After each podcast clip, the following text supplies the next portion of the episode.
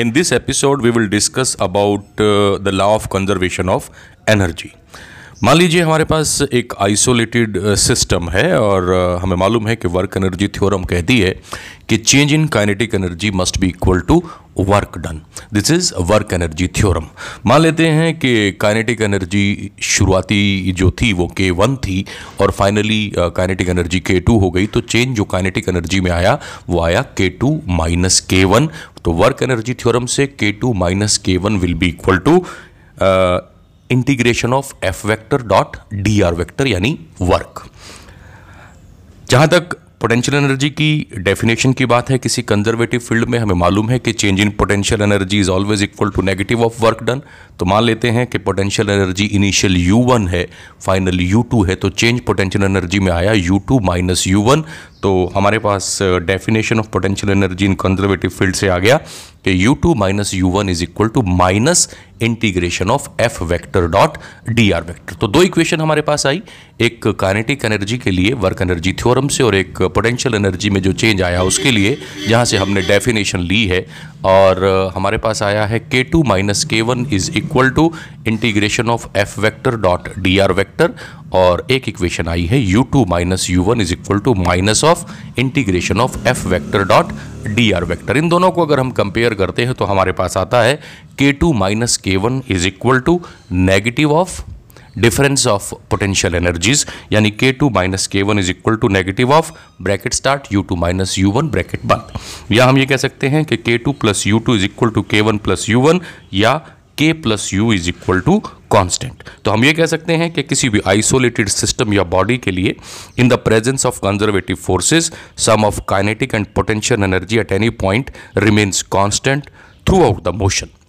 तो किसी भी आइसोलेटेड सिस्टम के लिए जब उस पर कंजर्वेटिव फोर्सेस लगे हों काइनेटिक एनर्जी और पोटेंशियल एनर्जी का जो सम है, वो throughout the motion constant रहता है, ये टाइम पे डिपेंड नहीं करता है। This is known as law of conservation of mechanical energy तो this is known as what this is known as law of conservation of mechanical energy तो इसको एक बार फिर से डिफाइन कर देते हैं कि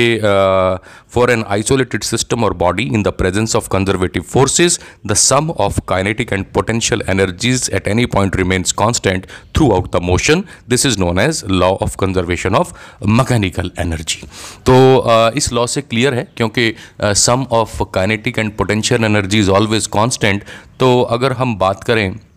कि इसमें काइनेटिक एनर्जी अगर बढ़ती है तो चूँकि सम को कांस्टेंट रहना है तो ओबियसली पोटेंशियल एनर्जी को घटना पड़ेगा और अगर पोटेंशियल एनर्जी बढ़ती है तो काइनेटिक एनर्जी को घटना पड़ेगा क्योंकि इन दोनों का सम जो है, वो सेम ही रहेगा। लेकिन अगर स्थिति कुछ ऐसी हो कि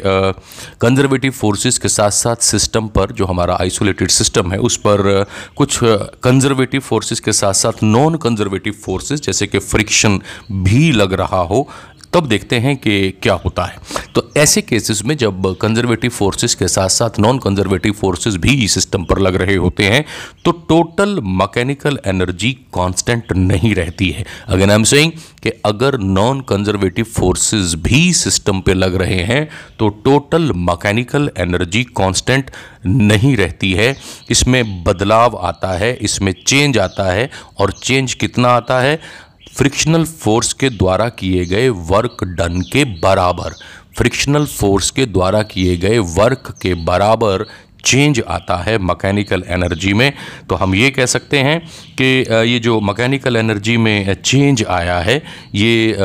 मैकेनिकल एनर्जी में जो लॉस हुआ है it will appear in the form of what it will appear in the form of heat energy जितनी भी मैकेनिकल एनर्जी हमारी डेसिपेट होगी, उतना ही हीट एनर्जी प्रोड्यूस हो जाएगी। तो हम ये कह सकते हैं कि ठीक मान लिया कि नॉन कंजर्वेटिव फोर्सेस की प्रेजेंस में मैकेनिकल एनर्जी कांस्टेंट नहीं रहती, इसमें लॉस होता है, लेकिन हीट एनर्जी उतनी ही प्रोड्यूस हो जाती है। फ्रिक्शनल के केस में मान लीजिए अगर हम एग्जांपल लें, जितना मैकेनिकल एनर्जी में लॉस हुआ है तो इसका मतलब ये हुआ कि हम ये कह सकते हैं कि अगर किसी सिस्टम पर दोनों तरह के फोर्स लग रहे हों कंजर्वेटिव भी और नॉन कंजर्वेटिव भी तो मैकेनिकल एनर्जी जो है, वो चेंज होती है, लेकिन total energy total energy, it may be heat, light, sound और मैकेनिकल, ये सेम रहती है सिस्टम की। In other words we can say, energy may be transformed from one kind to another, but it can not be created और destroyed. Energy एक form से दूसरी form में कन्वर्ट हो जाती है, लेकिन ये क्रिएट या डिस्ट्रॉय नहीं की जा सकती। यानी total energy of an isolated system remains constant अभी मैं मैकेनिकल एनर्जी नहीं बोल रहा हूँ, मैं टोटल एनर्जी की बात कर रहा हूँ कि total energy of an isolated system is constant if both conservative and non conservative forces are acting on the system ये जो स्टेटमेंट है this is known as law of conservation of energy तो हमने दो लॉज पढ़े हैं। पहला हमने लॉ पढ़ा है law of conservation of mechanical energy law of conservation of mechanical energy जो है, वो ये कहता है कि अगर सिस्टम पे सिर्फ़ और सिर्फ़ सिर्फ़ और सिर्फ़ कंजर्वेटिव फोर्सेस लगे हैं तो sum of kinetic and potential energy जो है, वो सेम रहता है थ्रू आउट द मोशन लेकिन law of conservation of energy क्या कहता है कि अगर सिस्टम पर दो तरह के फोर्सेस लगे हैं कंजर्वेटिव भी और नॉन कंजर्वेटिव भी तो मैकेनिकल एनर्जी सिस्टम की सेम नहीं रहेगी। हाँ टोटल एनर्जी सिस्टम की सेम रहेगी। मैकेनिकल एनर्जी में जो लॉस होगा, वो या तो हीट की फॉर्म में, या तो साउंड की फॉर्म में, या तो लाइट की फॉर्म में अपीयर हो जाएगा। तो एनर्जी एक फॉर्म से दूसरी फॉर्म में ट्रांसफॉर्म हो जाएगी। लेकिन अगर हम मैकेनिकल एनर्जी के लॉस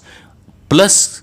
जो जनरेट हुई है हीट एनर्जी या साउंड एनर्जी या लाइट एनर्जी उसको जोड़ेंगे तो हम ये पाएँगे कि टोटल एनर्जी अब भी सिस्टम की उतनी ही है जितनी पहले थी। तो law of conservation of energy is applicable when both conservative and non conservative forces are acting on a system why law of conservation of mechanical energy is applicable when only and only conservative forces are acting on the system. अब देखिए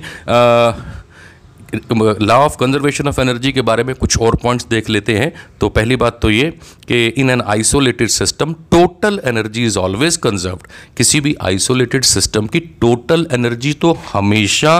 conserve रहती है, जबकि mechanical energy सिर्फ़ और सिर्फ़ तब ही conserve होती है जब फोर्सेस कंजर्वेटिव हों।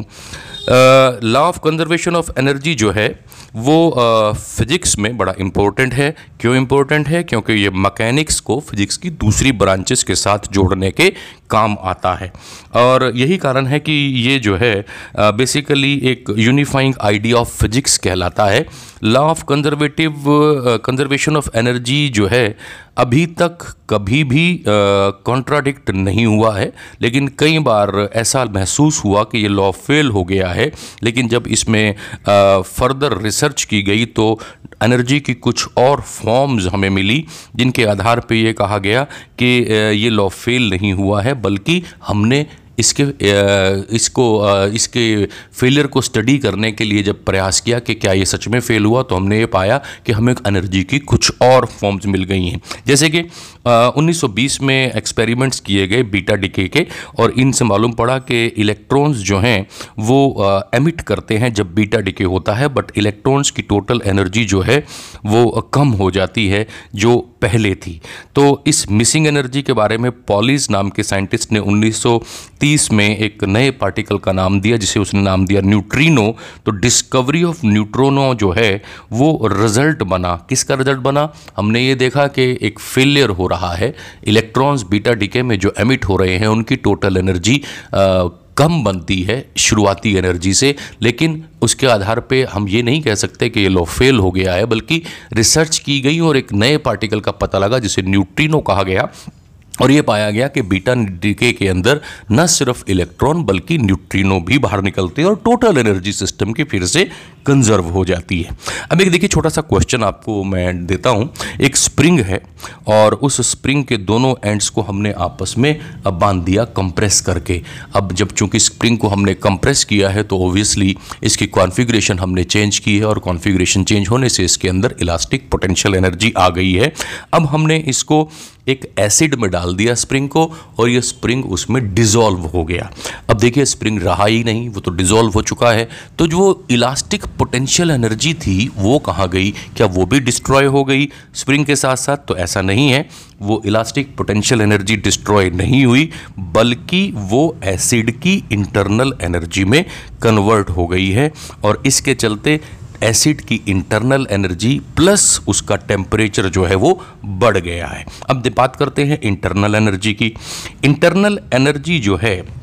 ये देखेंगे कि ये है क्या। तो हम ये कह सकते हैं कि sum of kinetic and potential energy of molecules and atoms in a system is called its internal energy किसी भी सिस्टम में जो मॉलिक्यूल्स या एटम्स मौजूद हैं, उनकी काइनेटिक एंड पोटेंशियल एनर्जी का जो सम है, वो उस सिस्टम की इंटरनल एनर्जी कहलाता है। तो दो लॉ हमने स्टडी किए। One is law of conservation of mechanical energy दूसरा law of conservation of energy total energy पहला लॉ मैकेनिकल एनर्जी वाला, वो कब लागू होगा? जब फोर्सेस कंजर्वेटिव नेचर के हों और नॉन कंजर्वेटिव फोर्सेस सिस्टम पे ना लगे हों, जबकि law of conservation of total energy जो है, वो तब एप्लीकेबल होता है जब हम बात करते हैं कि सिस्टम पर conservative as well as non conservative दोनों फोर्सेस लगे हों। जब नॉन कंजर्वेटिव फोर्सेस लगे होते हैं तो मैकेनिकल एनर्जी में चेंज आता है। मैकेनिकल एनर्जी में जो भी लॉस होता है, वो एनर्जी के किसी और फॉर्म में अपीयर हो जाता है। It may be heat energy